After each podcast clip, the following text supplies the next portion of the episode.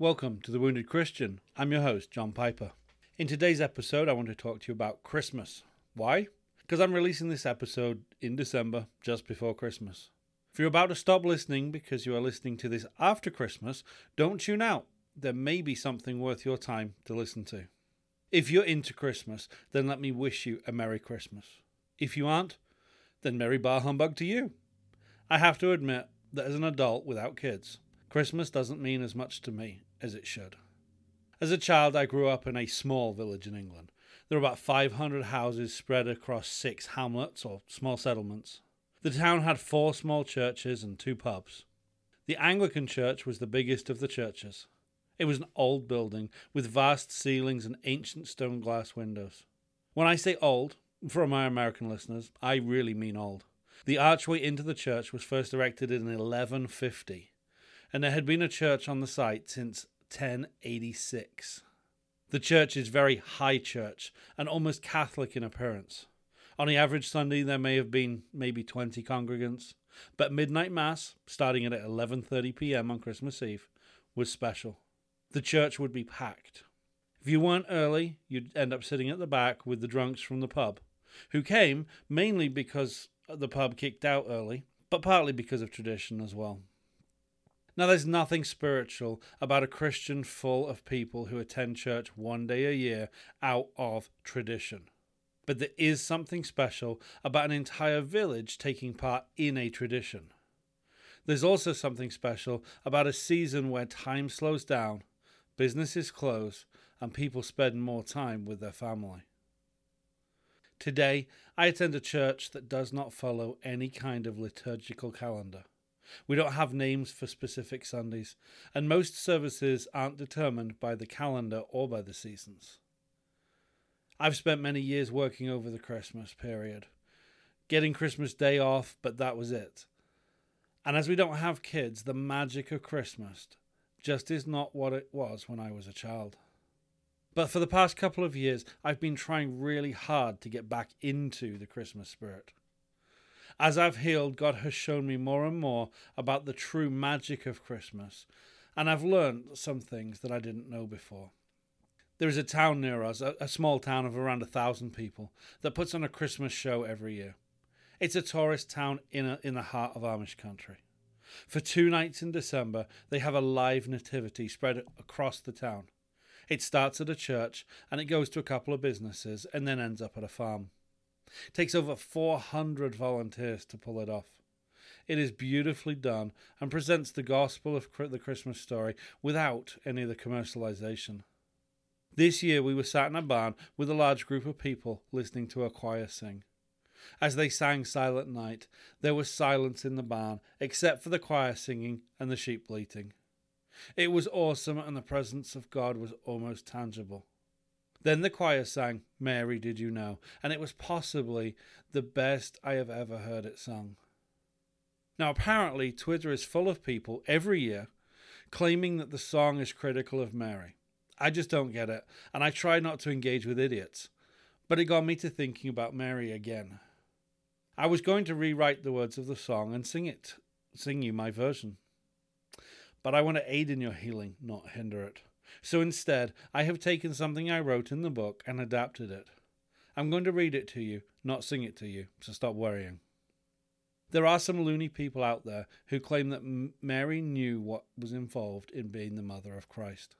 They base this assumption on the belief that Gabriel would have told her. But as one who has suffered while following God's calling, I know that Mary did not know. This is based on the knowledge that if she had known, there is no way she could have handled it. So here we go. And I, this is entitled What Mary Didn't Know. Mary did not know that she would be ridiculed and ostracized by her family, her friends, and her community for being pregnant before she was married. Mary did not know that her fiance would consider leaving her because of that pregnancy. Mary did not know that she would have to ride a donkey while nine months pregnant. Mary did not know that she would give birth amongst the animals. Mary did not know that she, Joseph, and her child would be hunted by the authorities, or they would, they would have to flee to a foreign land to escape those authorities who were trying to kill her child. Mary did not know that her son would be labeled a drunk, a heretic, or a criminal. Mary did not know that her cousin would be beheaded because of his teaching about her son. Mary did not know that her son's followers and friends would completely desert him. Mary did not know that her son would be arrested, prosecuted, tried, found guilty, and publicly executed for a, a, crime he did not commit by the very people that he came to save. We often hear how hard it was for God to give up his only son to die for us. But God knew the end from the beginning. Mary did not. If at the very beginning Gabriel had sat Mary and Joseph down and told them everything their son was going to go through, either of them would have been able to cope with that information. We are told that Mary pondered these things in her heart. Well, ponder this. It is suggested that Mary died 11 years after Jesus was executed. In those 11 years, she may have had a small part in the foundation of the early church. But before any of the New Testament was written, she may have seen a small amount of the effect Jesus, her son, had on the earth. But she would have had to wait until she joined him in heaven to get the full picture. At this Christmas time, it can be especially hard for those who have been wounded. A time when all around us, even non Christians, are celebrating. It can be easy to ask, What do I have to celebrate? I know this because I have had many Christmases asking that very question. So this Christmas, I want to give you a gift. I want to give you a gift of encouragement.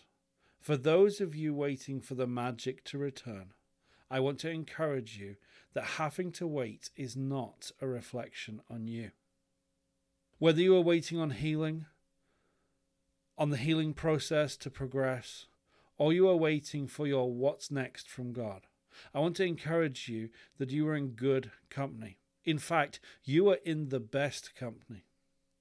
I'm going to encourage you in a rather strange way. I'm going to tell you about some other people that had to wait for God. I recently heard a sermon on waiting on God, and the person preaching was talking about waiting in the correct way. What they had to say was useful, but very basic. It was obvious that while they had struggled in an area waiting on God's answers, they had not been particularly wounded in that waiting. I've put down a number of articles on waiting on God because it was clear that the writer was coming from an academic knowledge of what it means. I do not pretend to know the answer to how to wait on God, but I want to share something with you about two people involved in the Christmas story who had to wait a long time for God's promise to come. The first person I want to talk about is Simeon. He was a devout priest who loved God. He was told by God that he would not die until he saw Christ. The Bible does not tell us how old Simeon was when God told him that. And it does not say how old he was when he finally met Mary, Joseph, and the Christ child. But his reaction tells us a lot. After seeing Christ and it being revealed to him that this was the child he had been waiting to see, he was ready to die. Most church history suggests that Simeon was an incredibly old man when this happened, and that he was a very young man when God promised him that he would see Christ. Nothing that Simeon did, said, prayed, or thought could speed up or delay the time when he would see Christ. The second person I want to talk about is Mary, who I've already been talking about. As Mary lay weeping at the foot of the cross, what do you think was going through her mind? Thirty something years prior, Gabriel had told her that she would be the mother of God's Son, the promised Saviour to the Jewish people, the Messiah. Even if Jesus had told her what was going to happen, do you not think that at that moment she had a lot of questions? Questions like, What did I do wrong? Was Gabriel wrong? Was my son, son not who I thought he was? Did I fail as a mother? Did I fail my God? Is this the end? Mary did not do anything wrong. What felt like the entire world falling apart around her was actually all a part of God's plan. But Mary would have to wait the rest of her life to find out that what she thought was God's plan going wrong and her failing was actually God's plan going right and her succeeding. If, like me, your life came crashing down around you and you are waiting for answers, you may have a long time to wait to get them. And I know that doesn't sound encouraging, but my encouragement to you is that it is okay to have to wait. God's timing is never our timing. God's idea of success is never our idea of success. And what we see as failure is rarely what God sees as failure. There was a time when I felt that I had failed God. Times of celebration were hard because what did I have to celebrate? I blamed myself, and sometimes I blamed God. If that is you, then take solace in this. Simeon did nothing wrong that meant that he had to wait such a long time to see Christ. And Mary did nothing wrong that her calling seemed to have failed when her promised son was hunted, spat on, falsely accused, abandoned, and nailed to a tree for something he did not do maybe, just maybe, this Christmas season, you can look past the pain and see that what happened to you was, in some strange way, a part of God's plan, and that you did nothing to cause it. I want to end today's episode with a story of something that recently happened, because I've learnt a lot from it. One of my wife's nieces recently found herself, her husband, and their young child homeless. They were homeless through no fault of their own. They had been living in another state, and our niece's husband had been working for my wife's brother. He was let go from work and they moved back to Ohio. They got new jobs right away, but had struggled to find somewhere to live. So they had been staying with his mother. Unfortunately, they caught COVID and couldn't stay with his mother for a while because they had to go into quarantine. So they were homeless. They ended up using the spare few dollars they had to pay for a hotel room. A number of the family members came together and paid for a few nights, but quarantining in a hotel is incredibly expensive. My wife asked her niece if she had asked her dad for help. This is the same dad who fired her husband, and they did not leave on the best of terms. She had not spoken to her dad since, and he did not know that they were homeless. Why she had not told her dad, she said, Because I don't want him to think I am a failure. This seemed like a really bizarre response. The only reason they were homeless was because they could not stay with family while they were quarantined with COVID. Where is the failure in that? But I get it. I get the feeling that she had. I get that she felt like she had failed, because I felt that way too. I still feel that way at times, and I have to remind myself that I am not a failure. When my wife told her brother that his daughter and her husband and their daughter was staying in a hotel and did not have enough money to stay till the end of their quarantine, what do you think he did? He dropped what he was doing and he drove all the way to Ohio to pay for the rest of their stay because the hotel would not take a payment over the phone. Now, my wife's brother is not a Christian, and he was still upset with his daughter and with her husband for the way that they had left things. But at the same time, he loves his daughter, and he couldn't see her being on the streets. When he heard that his daughter thought she had failed him, he was confused because he didn't see it that way. Maybe you feel like you failed God. But if an earthly father can love his daughter enough to drop everything to come to her rescue, despite having bad feelings between them, how much more does your heavenly Father love you? I want to leave you with some words from a song by Elevation Worship called Jireh. I heard these words recently and they made me laugh. I know they're really corny, and that's probably why I like them.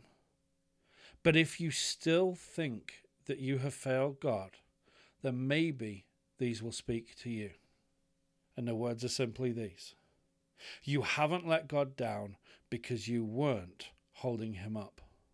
With that thought in mind, I pray that you have a Merry Christmas, a Happy New Year, and that as you go into 2022, you know that the wait for God's promise to you is one year closer than it was last year.